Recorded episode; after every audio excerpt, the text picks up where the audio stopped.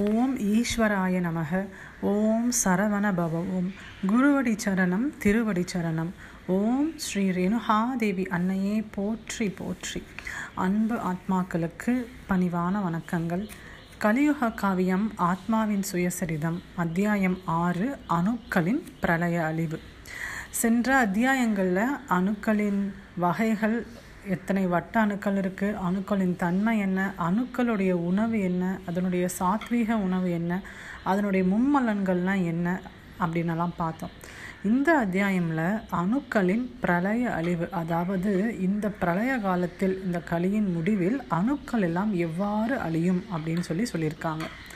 இந்த காவியம் ஆரம்பிக்கிறதுக்கு முன்னாடி ஒரு கேள்வி கேட்கப்படுது, அணுக்களை பற்றியே காவியம் பேசும் அப்படின்னா என்னுடைய குருவோடைய பங்கு என்ன இந்த காவியத்தில் அப்படின்னு கேள்வி கேட்கப்படுது.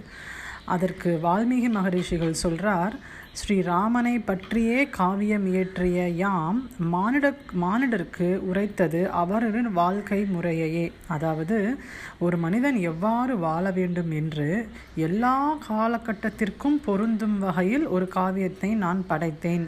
அதுபோலவே இந்த கலியுகத்தில் உம்முடைய குருவானவர் எவ்வாறு அணுக்களை எளிதாய் கையாண்டு உள் சென்று பரமனை அடைந்தார் இப் அப்படின்ற அந்த விஷயத்தை விளக்குவதற்காகவே நான் காவியம் படைக்க வந்தேன், அதுதான் கலியுக காவியம் அப்படின்னு சொல்லி ஒரு தகவலை சொல்கிறாங்க. இப்போ மறுபடியும் வட்ட அணுக்களுக்கு வருவோம்.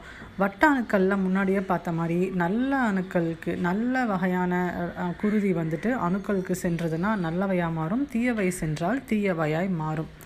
இது நல்லவை உணவுன்றது சாத்வீக உணவும் சூரிய வெப்பமும், தீய உணவுன்றது மாமிசம், அது போன்ற சில உணவுகள் அப்படின்னு பார்த்தோம்.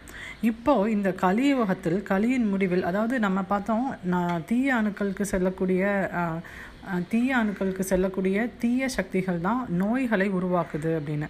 இந்த கலியுகமில் பிரளயம் ஏற்படும் அப்படின்னா அது எதனால் அப்படின்னு இவங்க சொல்லியிருக்கிறது வந்து புற்றுக்கட்டின்னு சொல்லியிருக்காங்க. புற்றுக்கட்டி எதனால் உருவாகிறது அப்படின்னு ஒரு சின்ன விளக்கம் கொடுக்குறாங்க. அதாவது இப்போ ஒரு உதாரணத்திற்கு ஒரு மனிதர்கள்னு எடுத்துக்கிட்டோம் அப்படின்னா, ஆல்கஹால் அப்படிங்கிற அந்த மது வந்துட்டு உடலிற்கு கேடு. அந்த மது ஒரு அளவு வரைக்கும் குடித்தால் அவர்களால் ஒரு ஒரு நிதானத்திற்கு நிற்க முடியும். ஒருவேளை எங்கேயாவது போகிறாங்கன்னா அவங்களால போயிட்டு வர முடியும். ஆனால் நாம் சில பேரை வந்துட்டு சாலைகளில் பார்க்குறோம், குடிச்சிட்டு ரொம்ப தள் நிற்கவே முடியாமல் தள்ளாடி தள்ளாடி விழற மனிதர்களை பார்த்துருக்கோம்.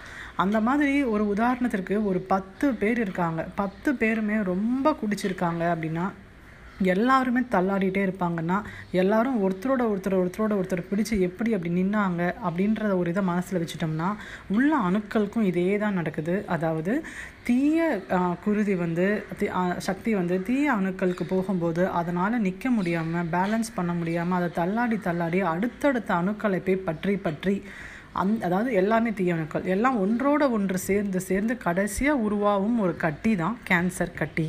இதுதான் கேன்சரஸ் செல்ஸ் அப்படின்னு சொல்கிறோம். அந்த மாதிரி இருக்கிற கேன்சர் இந்த காலத்தில் வந்துட்டு அதிகமாக வர வாய்ப்புகள் இருக்குது அப்படின்னு சொல்லி சொல்கிறாங்க. அந்த வந்துட்டு நம்ம டாக்டர்கிட்ட போனோம்னா கேன்சர் செல்லை வந்துட்டு கட் பண்ணி ரிமூவ் பண்ணிடுறாங்க. ஆனால் இவர்கள் சொல்கிறாங்க அந்த மாதிரி அதை செய்யக்கூடாது, அதற்கு போகக்கூடிய இரத்த நாளங்களை துண்டிக்கணும், அதுதான் அதோடைய சரியான விஷயமே தவிர அதை வெட்டி எறிவது சரியான விஷயம் கிடையாதுன்னு சொல்கிறாங்க. இன்னொரு விஷயம் வந்து இந்த மாதிரி செய்யக்கூடிய ஒரு விஷயம் வந்து அகத்திய மகரிஷிகளால் மட்டுமே எளிதாக இயலும், அதுவும் விரைவில் ஞானாலயத்தில் மனமார்ந்து பிரார்த்தனை செய்பவர்களுக்கு அவர் குணமாக்குவார் அப்படின்னு சொல்லி சொல்கிறாங்க. அதுவும் மும்மலங்களை யார் யாரெல்லாம் துறக்கிறார்களோ அந்த மானிடர்களுக்கு மட்டுமே அகத்தியர் தன்னுடைய மருத்துவத்தை வழங்குவார் அப்படின்னு சொல்லி ஒரு தகவல் சொல்கிறாங்க. இப்போ நம்ம என்ன பண்ணுறது? இப்போ நம்ம தெரிஞ்சிட்டு இருக்கோம் இந்த மாதிரி விஷயங்கள், அதாவது தீயணுக்களுக்கு போச்சுன்னா இந்த மாதிரி கேன்சர் வரும் அப்படின்னு. அப்போது நாம் நம்மளுடைய உணவை சரி பண் இப்போ இருந்தே சரி செய்ய ஆரம்பிச்சிட்டோம் அப்படின்னா தீயணுக்கள் தன்னால் ஒன்றொன்னா ஒன்றொன்னா அழிய ஆரம்பிச்சிடும். அதனால் நமக்கு வருங்காலத்தில் இந்த பிரச்சனைகள் எதுவுமே வராது. இப்போ இன்னொரு விஷயம் என்னென்னாங்க, இப்போ நம்ம வந்துட்டு வெஜிடபிள்ஸ், காய்கள், கனிகள் எல்லாருமே வந்துட்டு சாத்வீகமாக சாப்பிட்றோன்னா அதில் வேதிப்பொருட்கள், கெமிக்கல்ஸ்ன்னு சொல்லக்கூடிய வேதிப்பொருட்கள்லாம் கலந்து தான் பயிரிடுறாங்க. அப்போ அந்த வேதிப்பொருட்கள் பழங்கள்லையும் இருக்கும். அதுவுமே ஒரு நச்சு தான். என்ன தான் நம்ம சாத்வீகமாக சாப்பிட்டாலுமே நச்சு கலந்து தானே உள்ளே போகுது. அதுக்கு என்ன வழி அப்படின்னு நமக்கு ஒரு சந்தேகம் வரலாம். அதுக்கு வந்துட்டு மகரிஷிகள் என்ன சொல்கிறாங்கன்னா, அந்த காலத்தில், அதாவது போன போன யுகத்துலலாம் வந்துட்டு ஆண் அம்சம் கொண்டவர்களை அதிகம் சமைத்தார்கள். ஆனால் இந்த யுகத்தில் வந்துட்டு ஏன் பெண் அம்சம், அதாவது பெண்கள் ஏன் அதிகமாக சமைக்கிறார்கள் என்றால், ஆதிபரா சக்தியால் மட்டுமே கலியினை வெல்ல முடியும், அழிக்க முடியும். அதற்காகவே பெண்களுக்கு பணிக்கப்பட்டனர். பெண்கள் சமையல் செய்வதற்காக இந்த யுகத்தில் பணிக்கப்பட்டனர். ஸோ அதனால் நம்ம என்ன பண்ணணும், நம்ம வந்து சமைக்கும் பொழுது ஆதிபராசக்தியை வேண்டிட்டு, இன்று நான் செய்யும் இந்த உணவு என் மூளையில் உள்ள நல்ல அணுக்களுக்கு உணவாகட்டும் அப்படின்ற இந்த எண்ணத்தை வச்சு வச்சு ஆதிபராசக்தியை மனசில் வச்சு சமைக்கும் பொழுது, நாம் சமைக்கும் உணவில் அந்த ஆதிபராசக்தியோட தன்மை கலர்ந்து நமக்கு வந்துட்டு மூளைக்கு வந்துட்டு செல்லக்கூடிய குருதியில் நல்ல சக்திகள் போய் சேரும் அப்படின்னு சொல்லி சொல்கிறாங்க. இவ்வாறு நல்லவற்றை உறிந்தும் அணுக்கள் எப்படியேனும் வளைந்து கொடுத்து ஈசனை சென்று அடைய உதவிடும். ஆனால் ஆன்மீக சாதனைகள் மேற்கொண்டு ஈசத்துவம் உணர வேண்டும் என்ற எண்ணமே மானிடனை மானிடனை உய்விக்கும் அப்படின்னு. இப்போ உள்ளே செல்ல செல்ல உள்ளே என்ன இருக்கும் அப்படின்னு கேட்டால், அங்கே சொல்கிறாங்க, வெற்றிடத்தை உணர முடியும். உள்நோக்கி நீங்கள் பயணித்தால் மட்டுமே வெற்றிடத்தை உணர முடியும். அதாவது ஆழ்ந்த அமைதியும் எண்ணங்கள் அற்ற நிலையும் வெற்றிடத்தில் தான் உள்ளது.